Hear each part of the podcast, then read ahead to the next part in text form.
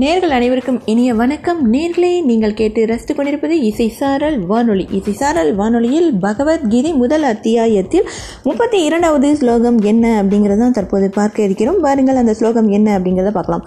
ந காங்சே விஜயம் கிருஷ்ண நசராஜ்யம் சுகானீச கிம் நோ ராஜ்யேன கோவிந்த கிம் வாஹேர் ஜீவிதேன வா. இதுதான் அந்த ஸ்லோகம் முப்பத்தி இரண்டாவது ஸ்லோகம். இந்த ஸ்லோகத்தோட பொருள் என்ன அப்படின்னு பார்த்தோம்னா கிருஷ்ணா நான் வெற்றியை விரும்பவில்லை ராஜ்யத்தையும் விரும்பவில்லை சுகங்களையும் விரும்பவில்லை. கோவிந்தா நமக்கு இத்தகைய ராஜ்யத்தினால் என்ன பயன்? அல்லது இத்தகைய சுகபோகங்களாலோ உயிரோடு வாழ்வதாலோ கூட என்ன பயன்? அப்படின்னு அர்ஜுனன் க கிருஷ்ணர்கிட்ட கேட்குறான். இதுதான் இந்த ஸ்லோகத்தோட பொருள். இதை கொஞ்சம் விரிவாக பார்க்கலாம் அப்படின்னா அர்ஜுனன் இப்படி சொல்வதை நம்ம இன்னும் கொஞ்சம் விரிவாக விளக்கலாம். அர்ஜுனன் தம் மனநிலையை சித்திரம் போல வரைந்து காட்டுகிறார். எப்படி? கிருஷ்ணா நம்முடைய உறவினர்களை கொண்ட பிறகு கிடைக்கும் வெற்றியோ ராஜ்யமோ சுகமோ எனக்கு சிறிது கூட பிடிக்கவில்லை.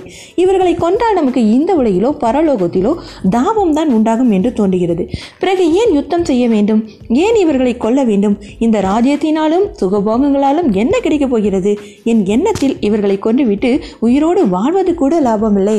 அப்படின்னு ரொம்ப வந்து பந்த பாசத்தினால போர்க்களத்தில் அப்படியே உட்காந்துட்டான் தம் உறவினர்களை கொன்று அதன் மூலம் கிடைக்கும் ராஜ்யம் போகம் முதலியவற்றை விரும்பாததற்கு அர்ஜுனன் அடுத்த ஸ்லோகத்தில் என்ன காரணம் சொல்கிறான் அப்படின்னு பார்த்தோம்னா அடுத்த ஸ்லோகம் முப்பத்தி மூணாவது ஸ்லோகம்.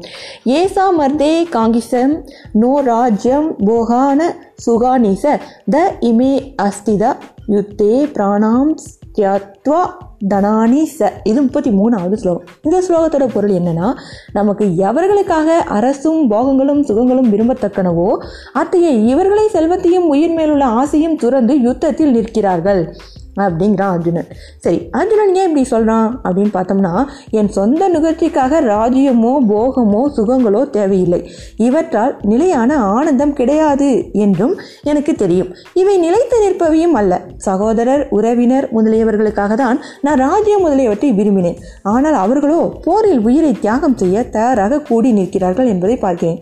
இவர்கள் எல்லோரும் இறந்துவிட்டால் பிறகு கிடைக்கும் ராஜ்யமோ போகமோ சுகமோ யாருக்கு வேண்டும்? ஆகவே எந்த விதத்திலும் யுத்தம் செய்வது உசிதம் அன்று அப்படின்னு அர்ஜுனன் ரொம்ப தீர்மானமாக சொல்கிறான் இந்த விதம் யுத்தம் செய்வது உசிதம் அன்று என்று நிரூபித்துவிட்டு மேலே யுத்தத்தில் உயிரை விடுவதற்காக தயாராக கூடியிருக்கும் தம் உறவினர்கள் யார் யார் என்பதை சுருக்கமாக வரும் ஸ்லோகங்களில் வர்ணிக்க இருக்கிறார் தொடர்ந்து நாம் சிந்திக்கலாம். தொடர்ந்து இணைந்திருங்கள் நமது இசை சாரல் வானொலியில் பகவத்கீதையோடு.